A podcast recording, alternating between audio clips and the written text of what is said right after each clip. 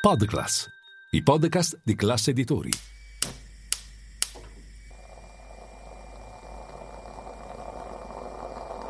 Buongiorno dal gruppo Classe Editori. Io sono Massimo Brugnone. Oggi è lunedì 5 giugno e queste sono notizie a colazione, quelle di cui hai bisogno per iniziare al meglio la tua giornata.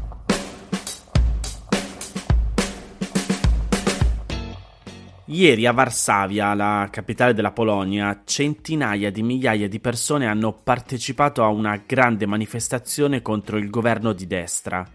La manifestazione è stata organizzata dal principale leader di opposizione, Donald Tusk, a capo del partito di centrodestra liberale ed europeista Piattaforma Civica. Come spiega il Post, il governo è accusato di star progressivamente indebolendo la democrazia nel paese che viene percepita da gran parte della popolazione come realmente in pericolo per la prima volta dalla fine del regime comunista nel 1989. La scelta di organizzare la manifestazione il 4 giugno non è casuale, anzi è fortemente simbolica, perché è il giorno in cui si fa risalire formalmente il ritorno delle istituzioni democratiche in Polonia ed è festa nazionale.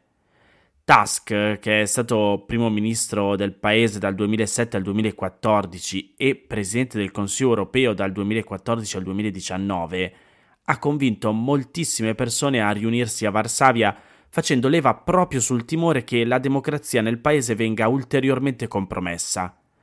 A ottobre in Polonia si terranno le elezioni politiche, la data precisa non è ancora stata fissata e Tusk ne ha parlato come dell'ultima occasione per cambiare la direzione del governo e riavvicinarsi all'Unione Europea, all'interno della quale il paese è stato più volte accusato di non rispettare lo Stato di diritto ed è ormai considerato tra i più euroscettici, al pari dell'Ungheria di Viktor Orban. Il partito di governo Diritto e Giustizia governa dal 2015 e negli anni ha raccolto un grosso consenso grazie a posizioni conservatrici e molto vicine a quelle della Chiesa cattolica, che in Polonia rappresenta la maggior parte dei fedeli, ma anche spendendo molto per le politiche sociali. Allo stesso tempo, però, il governo di diritto e giustizia è diventato sempre più illiberale. Ha approvato leggi molto severe contro l'aborto e si è schierato contro le minoranze, in particolare quella LGBTQ, ed è accusato dalle istituzioni europee di aver fortemente ridotto l'indipendenza dei tribunali e della magistratura.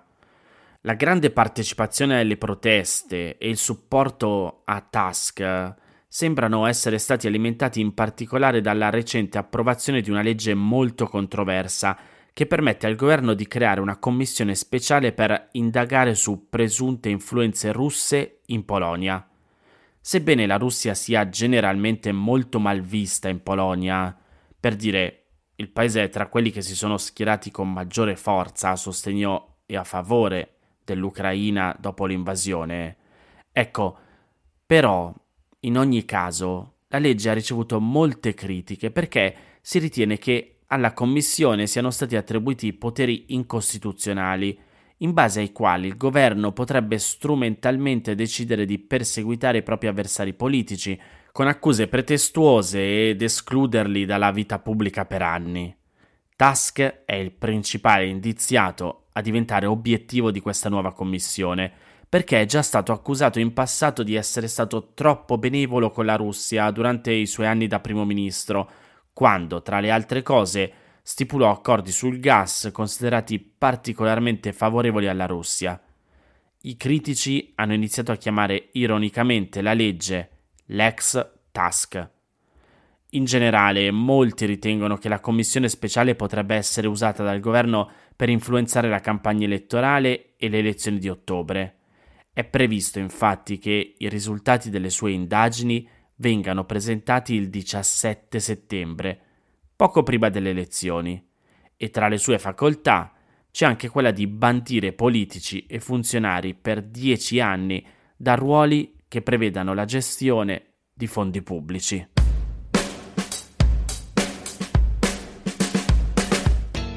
Rimango in tema di manifestazioni, ma questa volta di quelle che vengono represse. Sabato la polizia di Hong Kong ha arrestato otto persone accusandole di disordini, di violazione della quiete pubblica e di aver compiuto azioni con intenti sediziosi. Le accuse sono state diffuse in un comunicato ufficiale senza troppe spiegazioni, ma le testimonianze e i precedenti degli ultimi anni mostrano come questo tipo di arresti facciano parte di una più ampia repressione che ha l'obiettivo di evitare qualsiasi forma di commemorazione dell'anniversario della strage di piazza Tiananmen, avvenuta 34 anni fa. Ve lo ricordate, ne abbiamo parlato altre volte qui a Notizia Colazione. Hong Kong, un'ex colonia britannica che dal 1997 ha assunto lo status di regione amministrativa speciale cinese, è stato per lungo tempo l'unico posto della Cina in cui si svolgeva una grande commemorazione annuale per la strage di piazza Tiananmen. E lo faceva anche in virtù di una particolare libertà e autonomia su varie questioni di cui godeva e per le quali era considerata una specie di frontiera della democrazia in Cina. Negli ultimi anni, però, il controllo del regime cinese su Hong Kong è aumentato enormemente, nonostante grandi proteste e la democrazia e la libertà sono state progressivamente erose fino a essere del tutto smantellate. Così anche Hong Kong. Dal 2020 sono state vietate le manifestazioni per piazza Tiananmen, usando pretestuosamente la pandemia come motivazione. Per i primi due anni dal divieto, nel 2020 e nel 2021, le manifestazioni erano state comunque organizzate e c'erano stati molti arresti di attivisti e dimostranti. L'anno scorso, non si erano tenuti per la prima volta e quest'anno sta succedendo lo stesso. Come ricorda il Post, il 4 giugno del 1989, molti manifestanti riunitisi in piazza Tiananmen a Pechino per chiedere riforme democratiche furono uccisi dall'esercito del paese su ordine del governo di Deng Xiaoping. Le proteste in piazza andavano avanti da metà aprile, erano organizzate da studenti, intellettuali e operai e nate in seguito alla morte del leader comunista riformista Hu Yaobang. Riflettevano le preoccupazioni di parte della popolazione per i rapidi cambiamenti economici nel paese, la corruzione e la mancanza di sufficienti libertà di stampa e di espressione. Dopo giorni di proteste ed esitazioni da parte del governo su come affrontarle, nella notte tra il 3 e il 4 giugno i convogli dell'esercito popolare entrarono a Pechino e le manifestazioni furono infine represse con la forza.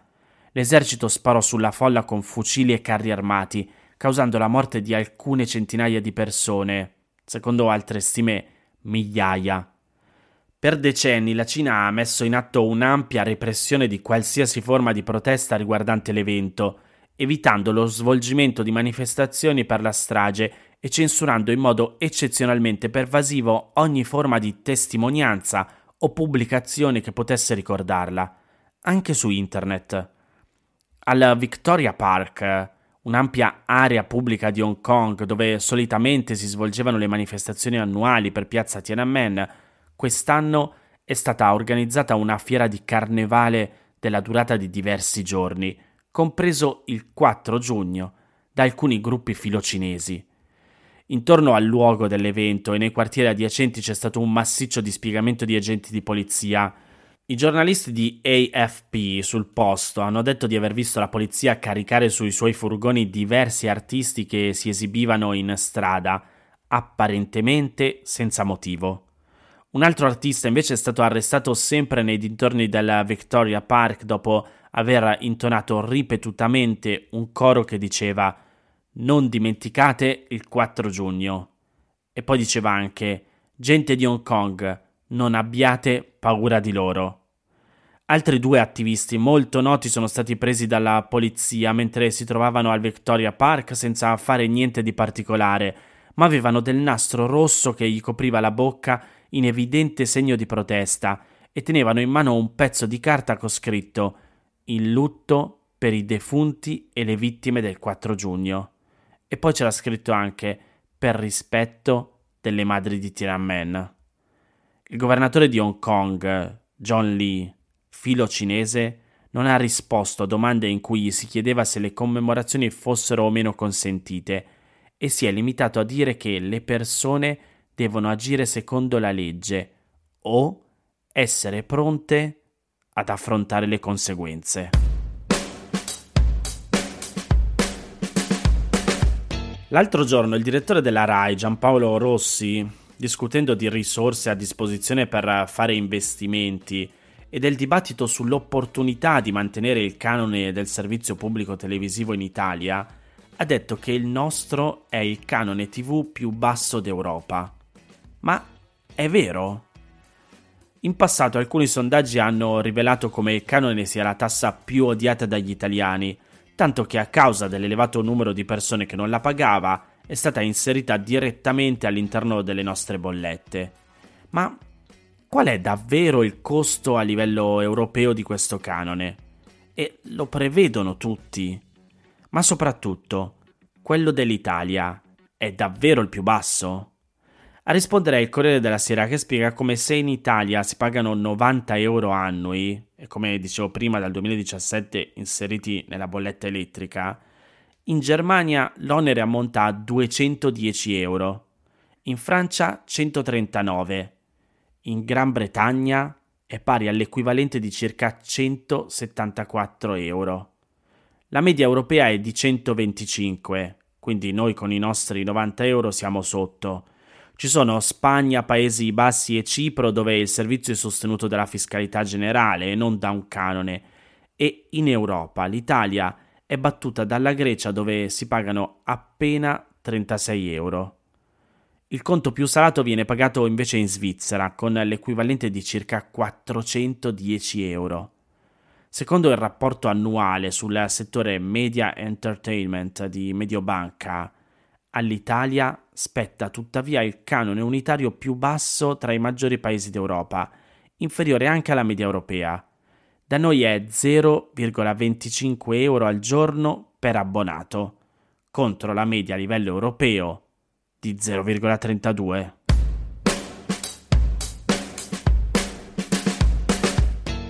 Queste erano le notizie a colazione di oggi. Se volete suggerirmi alcune notizie o mandarmi i vostri commenti su quelle trattate, potete scrivermi all'indirizzo notiziacolazione-class.it. Se volete rimanere aggiornati c'è il canale Telegram di Notizia Colazione. Nel sommario della puntata trovate il link per gli altri podcast del gruppo Class Editori. Io vi aspetto domani per iniziare insieme una nuova giornata. Un saluto da Massimo Brugnone.